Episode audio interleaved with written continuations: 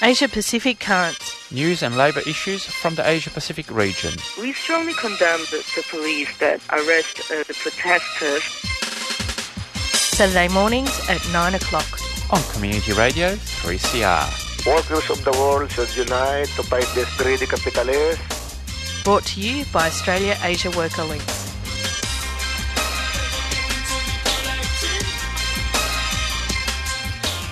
Good morning and welcome to Asia Pacific Currents this Saturday, the 16th of July. You're listening to Community Radio 3CR. I'm Giselle Hanna and taking you through to 9.30 this morning. Uh, Australia Asia... Uh, Asia Pacific Currents is brought to you by Australia Asia Worker Links. If you want to get in touch with us, you can find us on the web, all the w's.aawl.org.au. We're on Facebook and Twitter, so you can also find us on those social media platforms.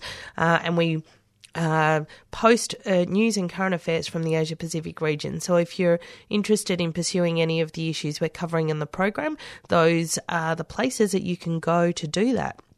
So, coming up on today's show, our feature interview in the second half of the program uh, is with Mikyung Ryu. Mikyung is from the International Relations Department of the KCTU, and this is the third part in our series on comrades that have been locked up. So, Pierre spoke with Mikyung about the uh, campaign to free Comrade Han Sung Kyun, who is uh, the president of the KCTU, who was recently recently um, arrested and sentenced to five years imprisonment for being a trade union organiser. That is coming up in the second part of the program. But of course, first up, news from around the region. We're going to start in Thailand. As the date for the constitutional referendum approached in Thailand, the military junta is increasing its repression to any opposition. The military has basically banned any public discussion or campaigning on it. The proposed changes will basically give total power to the military even when a new non military government is formed. In a show of force, this week there were a number of arrests. Um, those were journalists for having booklets that explain the proposed constitutional changes. These are not the final arrests over the referendum. So the referendum is coming up. We're still calling for Somyot to be freed, all the political prisoners in Thailand to be freed, uh, abolishment of Article 112, so that is the lese majeste law in Thailand, and an end to the military dictatorship. And of course, most of you will have woken up to the news this morning that there has been a military coup in Turkey. The military law was declared in Turkey last night. Um, President uh, Erdogan, the Islamist president who has dominated politics for more than a decade and sought to exert control on the armed forces, was forced to use his iPhone last night and use FaceTime to broadcast messages beseeching the public to resist the coup attempt. Uh, at this point, uh, Erdogan's whereabouts are not clear. The state run Anadolu news agency said hostages had been taken and military headquarters in, in Ankara, including the armed forces chief of staff. Uh, the events began to unfold late last night, roughly around 10 o'clock, as a military moved to stop traffic over two of Istanbul's bridges, which cross the Bosporus and connect the European and Asian sides of the city. In the back streets of Beyoğlu in the European districts, bars and restaurants were showing footage on television of scenes at the bridge while partygoers were glued to their mobile phones trying to learn what was happening. The abrupt turn in Turkey came as Erdogan has been battling a wave of deadly extremism by the Islamic State military group, struggling to accommodate hundreds of thousands of refugees from the war in neighbouring Syria and fighting a resurgent Kurdish rebellion in the Turkish southeast. Obviously, events continue to unfold in Turkey. We don't know much more about it than that. We certainly haven't seen any um, statements from our union partners and comrades over there, but we will definitely be bringing you more news and information about that as it emerges. But of course, the left in Turkey has much to learn from the military coups in, in Thailand and the situation that our comrades are finding themselves in there, particularly as this referendum uh, approaches. Moving now to Cambodia, political murder shocks Cambodian activists. This week, a prominent human rights activist, Kem Ley, was murdered in broad daylight in Phnom Penh. This is not the first time that human rights and labour activists have been killed in the recent past. Kem Ley's murder comes only days after an investigative report uncovered that Prime Minister Hun Sen's family had controlling stakes in companies valued at more than $200 million. This wealth is in stark comparison to the majority of workers who are still battling to win living wages. And we can't forget the um, campaign we saw recently to increase the minimum wage that saw um, 24 activists uh, arrested and imprisoned and two of them murdered on the streets as well. Moving now to Melbourne, Australia. It's now a month since 50 workers at um, 50 workers that were employed by Carlton United Brewery were fired. They were then told that they could reapply for their jobs with another company that would then subcontract to CUB. Their new positions would be on individual contracts with no job security and reduced pay conditions. Um, you can visit them. So they're still calling for supporters on that picket. They're at 22 Southampton Crescent. It's it's a community picket, by the way. Um, Southampton Crescent in Abbotsford. You can also donate to their strike fund, and we'll post details of that uh, on our webpage. CUB is part of the SABMiller Group the second largest brewer in the world, to effectively fight the power of global companies like SABMiller Workers need to set up and take coordinated industrial actions at many of their sites across the world. United international action is really the only way we're going to win this. Now to South Korea. A permanent protest camp has been in operation for many months outside Samsung's headquarters in Seoul. The labour and health and safety activists have been protesting against Samsung's vicious anti union stance and the appalling health and safety practices that have caused the death of many workers. On the 28th of July, a major rally will be held at the protest camp to mark the 300th day of its presence. Now, moving to the uh, the Middle East, uh, and this story comes from Jordan. Despite labour laws, South Asian workers suffer in Jordan's billion dollar industries. Unlike other countries in West Asia, Jordan lacks petrodollars. In 96, an agreement with the US gave the country preferential duty free and quota free access to the American market. This was the first such agreement with the US, um, or that the US has had with an Arab nation, and it saw the establishment of what's called qualifying industrial zones. Essentially, an industrial zone created to service the export market. In 2000, a free trade agreement with the US furthered the relationship and also brought Jordan closer to Israel. As per the terms of the, that agreement, around 8% of the value addition for the products manufactured in these qualifying industrial zones must come from Israel.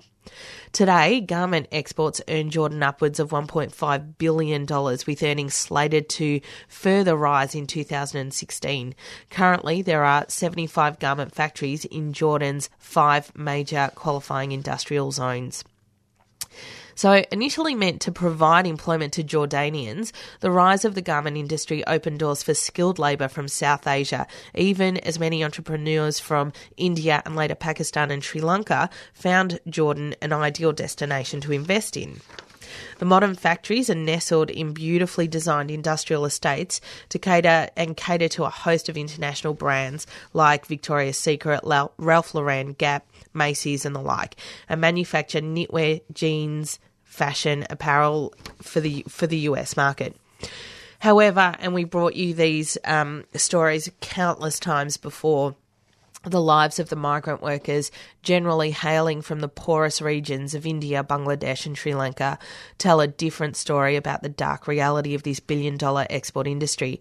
This is despite Jordan having some of the most enlightened labour laws in the world and having ratified and adhered to the norms of several major international conventions. I'm going to post details of um, that particular um, new report.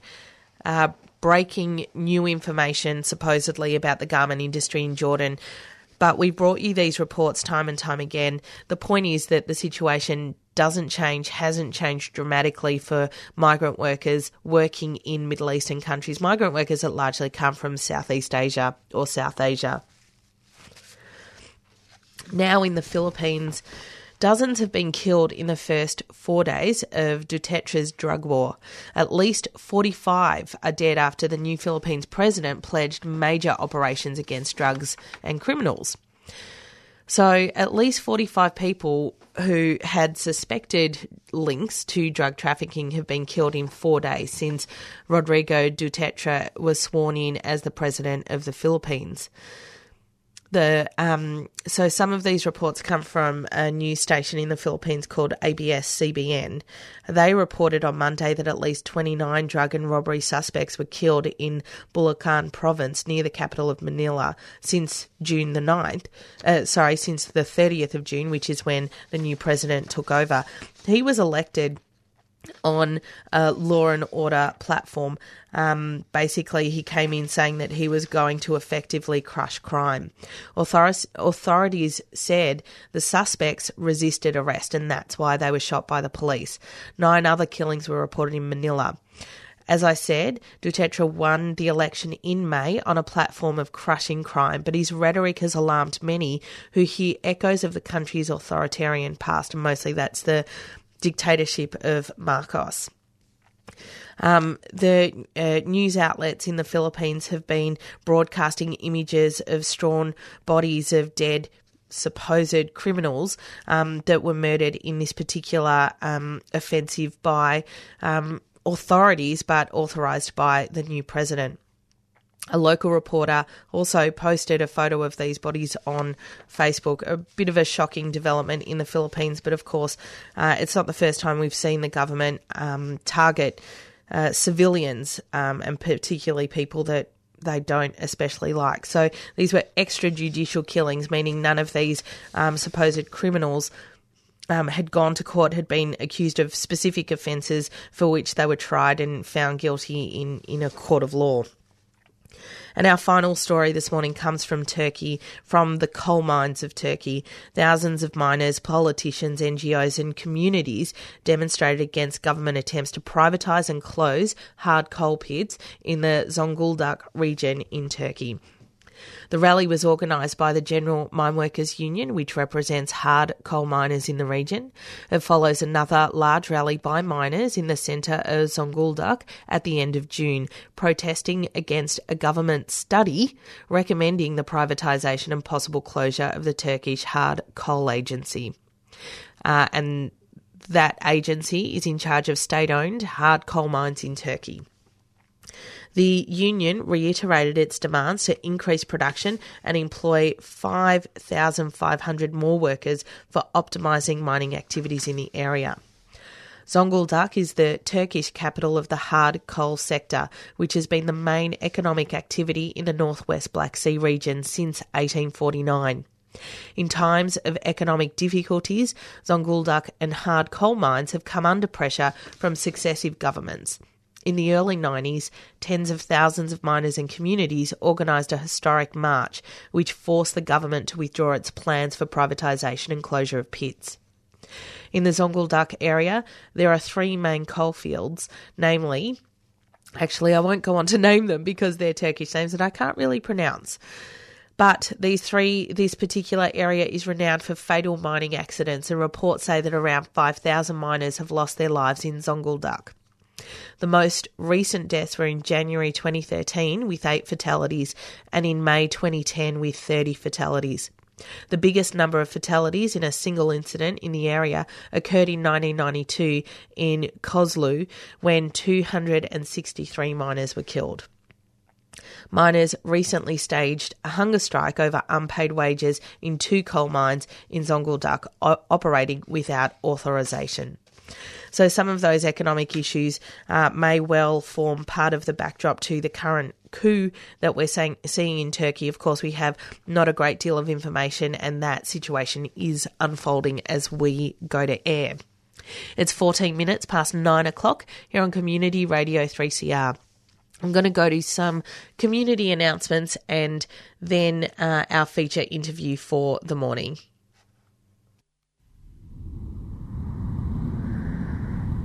Three CR Showreel fundraiser, Thursday the 28th of July. Fallout, stunning documentary by Lawrence Johnston, starring Gregory Peck, Ava Gardner, Nevil Shute, and 1959 Melbourne during shooting of On the Beach, with a side order of international fear of a nuclear holocaust. Today, every inhabitant of this planet must contemplate the day when this planet may no longer be habitable. Fallout, July the 28th, 7 pm, upstairs at 3CR, 21 Smith Street, Fitzroy. $10. Keep 3CR Radical Radio on the air. Nevil Shute brought the most appalling concept of all to a mainstream audience. For me, it was real, just penetrated every bone of my body. It's 40 years that the station's been around. I hope it's around for the next 40 years.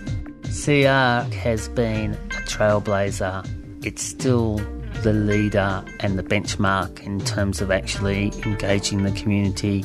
The role it plays is really, really, really important. And the role it plays in empowering people on a personal level, empowering communities, and giving communities the power to actually take a bit of control of their future cannot be underestimated.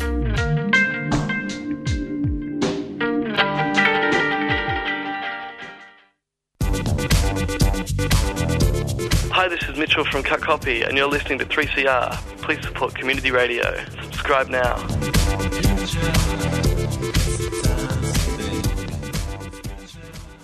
It's 17 minutes past 9 o'clock here on Community Radio 3CR. You're listening to Asia Pacific Currents.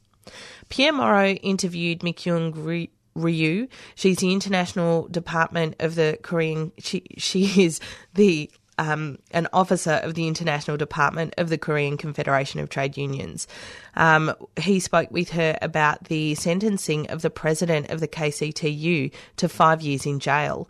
Han Sang Kyun is not the only Labour leader to be facing jail at the moment, with the Korean government undertaking a harsh offensive against the Labour movement in South Korea. Can you tell us the exact charges that Han Sang Kyun has been convicted of? The prosecutions indicted him with some four articles in the Criminal Act and four articles in the Act on Demonstration and Assembly. That is special obstruction of public goods and special obstruction of uh, public duties to injure the public officials and so on. All the charges are related to the 13 different kinds of demonstration where he uh, just participated in or which he organized or hosts. It's certainly a shock to everyone to hear that he was given such a sentence for such minor issues. Is there an ability to appeal this sentence? Yes, our lawyers already appealed, uh, submitted a, a, letter of appeal to the courts but it's very sh- uh, shocking that the prosecution also appealed to the court as well. So, is the prosecution asking for more than five years, the one that he's already been convicted of? Yes, they. Uh, it seems that they are not satisfied the five years in prison term. A number of other labour activists, as I understand, are also facing similar charges and trials. Can you give us a quick rundown of how many are we talking about and uh, are they facing similar charges? Yes, actually, in relation to the people's mass mobilization on November 14th last year, 20 uh, was detained on trial and 13 are already released on bail or after conviction with some suspended sentences and four are already uh, convicted and uh, serving their prison term. And we have three more officials who are waiting for the uh, final sentence. The sentence will be held on 19th uh, and 20, 21st of July. And all of them are, are facing the similar charges with our president. And the prosecution uh, is seeking for six years imprisonment for our uh, executive director of organization department and five years imprisonment for the director of organization department of the KCTU and the vice president of the Korean Public Services and Transport Workers Union. It's certainly very troubling. What do you say? And from here, it, it seems very much that these trials are part of a government campaign against unions and organised labour in South Korea. Is that how you see it as well? Yes, exactly. Actually, this criminalization and uh, judicial uh, harassment is happening in the middle of the government uh, plan for the regressive labor reform. And during the process, uh, the government tried to uh, demonize the organized and uh, workers and the trade unions as a enemy of the unorganized workers or young people who are seeking for their job. What effect has these trials and these uh, convictions on uh, your president, Mr. Han, and other South Korean unionists have had on the on the labor movement? Actually, uh, in the sentence, the judge make it clear that all the allegation which was raised by uh, us. For example, the ban, the pre-emptive ban on the reported uh, rally and the settlement or establishment of the bus barricades in advance. Yes. And uh, using the water cannon and chemical uh, materials against the protesters. Uh, all uh, those actions were legitimate according to the judge. So, uh, according to the sentence, any demonstration or rally which is not consulted with the police in advance or which is not controlled by the police is not allowed from now on. So it's a huge uh, suppression of the freedom of expression and freedom of assembly and demonstration and freedom of association as well. Do you believe that the majority of South Korean workers see this as part of a wave of repression and an attempt to intimidate them so not to organize and take action? Yes, it's our worry. And the KCTU President Han Sang-kyun himself uh, said that this uh, is a part of intimidation against the organizers or union officials. So it's our worry. And in terms of where to now, what actions or what plans do you, as uh, as the KCTU or and or other unions, uh, are planning to uh, support the jailed unionists, but also to fight this repression? Actually, regardless of this court decision, we are proceeding on the campaign against the labor, the regressive labor reform, which is driven by the government. And for example, next week, we'll, the KCT will hold a, a nationwide, decentralized nationwide uh, demonstration against the labor reform, the regressive labor reform. And the tire workers union will go on a strike against the uh, mass layoff, which is driven uh, under the pretext of the economic crisis. And apart from this, we will prepare the, the national people's uh, mass mobilization, uh, which is similar to the November 14th of last year's one, but it would be uh, bigger than that, targeting for the uh, November 12th of this year.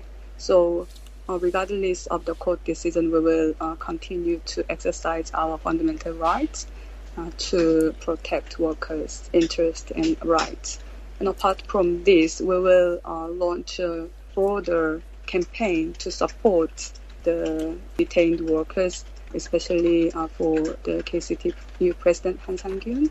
And during uh, this campaign, we will show what is uh, justice. that's great to to hear, and we look forward to hearing news about the the actions that you're all going to take in the next few weeks and months.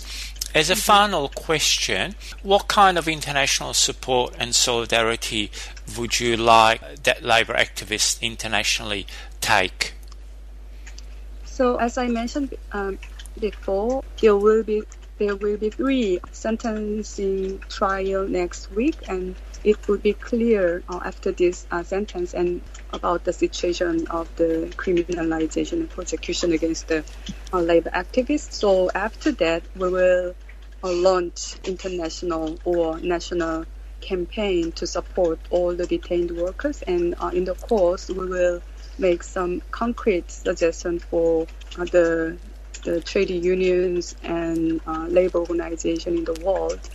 So it would, be very helpful for us uh, if you can show the solidarity, especially before the sentencing trial. Many unions joined us to send a protest letter uh, to the Korean uh, President Park and uh, after the sentencing, they, many of them said that the attack on uh, Han Sang-gyun and attack on the KCTU is attack uh, on everyone in the uh, international trade union movement because we are doing the same job. So I hope many people join uh, this international campaign to support us. Well, thank you for that, uh, Mi Kyung, and uh, I can uh, rest assured that um, uh, certainly, I can speak on behalf of our listeners here. We're all uh, very worried about you, and we're all very supportive, and we will certainly get involved uh, in in support and solidarity for our uh, sisters and brothers in uh, in South Korea because uh, your movement is very very strong, and we all have to fight together.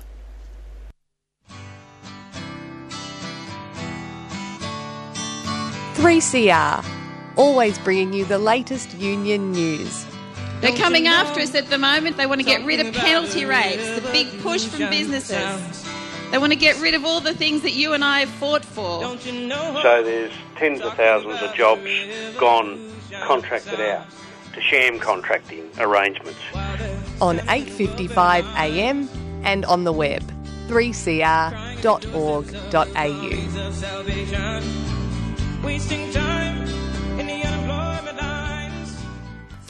It is 27 minutes past 9 o'clock here on Community Radio 3CR. You're listening to Asia Pacific Currents, and that interview that you were listening to was between Pierre Morrow and Mikyung Ryu, who is the International Officer of the Korean Confederation of Trade Unions. Just in the closing minutes of the show, I want to announce uh, three. Um, three public events that you should probably get along to. The first one is a solidarity event that is being held today um, First Nations Liberation, Rise, and War. War is a Warriors of the Aboriginal Resistance. They'll hold a first um, a First Nations Refugee Solidarity event at one o'clock today at Parliament House, Spring Street in East Melbourne. Then tomorrow. A Black Lives Matter solidarity rally will be held from 12 noon to 3 o'clock. That is Sunday, the 17th of July, at the State Library. And finally, the unveiling of a monument to honour all the victims of genocide and atrocity crimes. That unveiling is happening from 3 o'clock to 5 o'clock tomorrow, Sunday, the 17th of July, at the Darebin Arts and Entertainment Centre on the corner of Bell Street and St George's Road. So, those are three events coming up this weekend that you should probably get along to if you can. That's the end of Asia Pacific Currents for this morning. Thanks for listening. We'll be back next Saturday from 9 o'clock with more news and current affairs from the Asia Pacific region. But coming up next is Palestine Remembered. You've been listening to a 3CR podcast produced in the studios of independent community radio station 3CR in Melbourne, Australia. For more information, go to allthews.3cr.org.au.